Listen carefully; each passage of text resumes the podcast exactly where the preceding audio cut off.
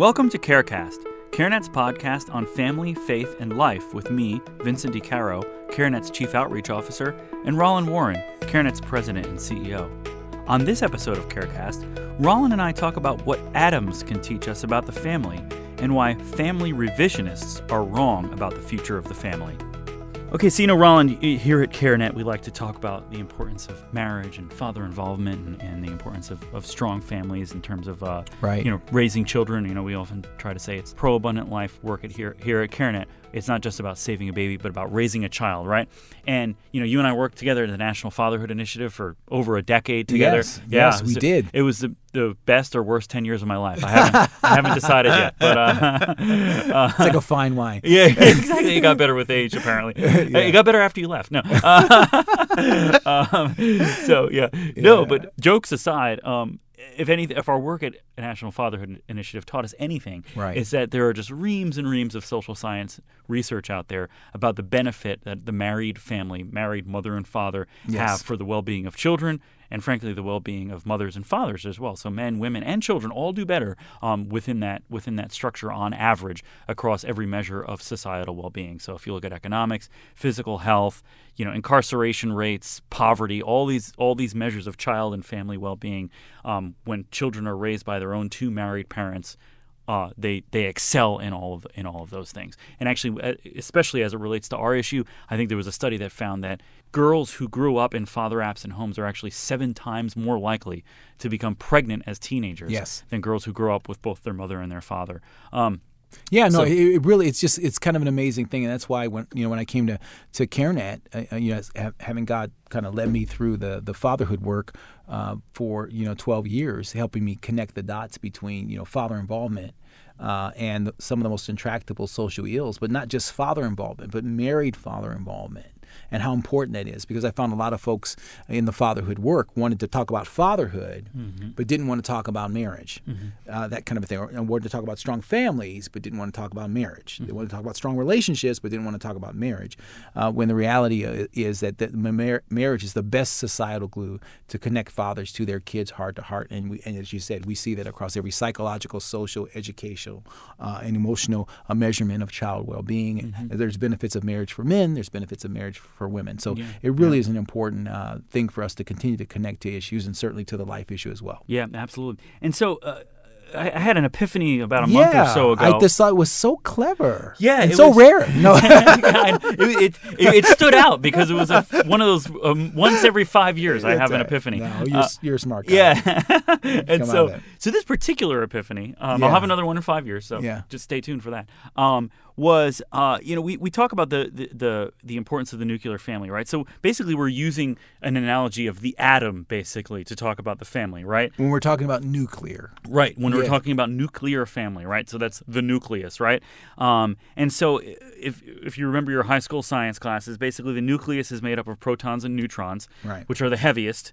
Um, and then in the in, in there's two basically two clouds of electrons orbiting uh, the, the nucleus, and those Mm-hmm. are those are the electrons, and they're lighter, um, and so they're they're basically go, you know orbiting around the nucleus in an inner orbital and an outer orbital, and they're held in place. Essentially, the electrons are held in place by something called the strong force. the strong force. The strong force, which is exerted by the nucleus, right? Wow. Right. So, so this is a system. this is a system, and it is Right. the very building block of the atom, which of course is the building block of all matter. And matter. And matter matters. Matter matters. Yeah. So, so basically, So- nothing can exist without matter, obviously, and matter can't exist without atoms. And so this is like the building block, right? So this is like the core, like getting around down to the it's the core principle Yeah. that of physics, which Wow. is you know the the physics is literally you know physical existence, right? Wow. Um, and so, uh, and the thing that struck that struck me is we often hear sort of from I don't know the cultural elite, if you want to kind of use that term, about how the nuclear family is n- is no longer relevant. The nuclear family is dead. We don't need the nuclear family. We have extended families. We have the village. We have the community at large. We have all these other things. We have government programs, et cetera, that can take the place of the nuclear family and to sort of raise our children, right? right. Um, but if you just look back to that, uh, that that lesson that we learned from physics, you can't actually have the electrons, right? All these things that surround the nucleus without the nucleus. Exactly. Without the nucleus, the electrons literally would just kind of disperse. Yes. Because there would be no strong force holding them together.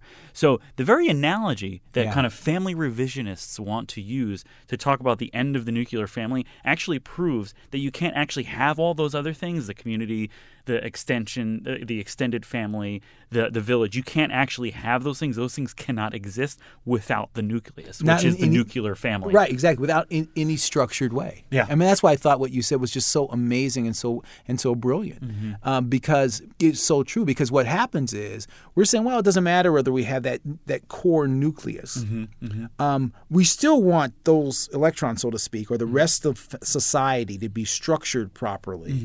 Mm-hmm. And take that out. So what we try to do is instead of focusing on strengthening the nucleus, if you will, the Mm-hmm. Right. nucleus family, we celebrate its demise. Yeah. But then when we start to see the chaos, what do we do? We try to expo- we try to basically impose structure from outside. From So it's like so it'd be the analogy would be like trying to get the electrons Yeah. to, to do what they're Herd- supposed to do. herd the electrons. Herd the electrons. And have them orbit around something that's no longer there. Exactly. Because what is it that the electrons are supposed to orbit around? right? Exactly, Yeah. because they're drawn to that. Yes. It's it's a force. So you're saying, well, we don't care about that. So you don't need to you don't need to kind of organize your life around mm-hmm. your family, your mother and your father, and mm-hmm. and and God's designed for that. Mm-hmm. We want to pull that out. That's you know that's not necessary. That's not essential. Right. It's nice if you have it, but not essential. Right. Right. But Yeah. we still want you know great societies, low crime, Yeah. Healthy children. Yep. I mean, all this other mm-hmm. stuff. Right. So we're going to try to impose, Yeah.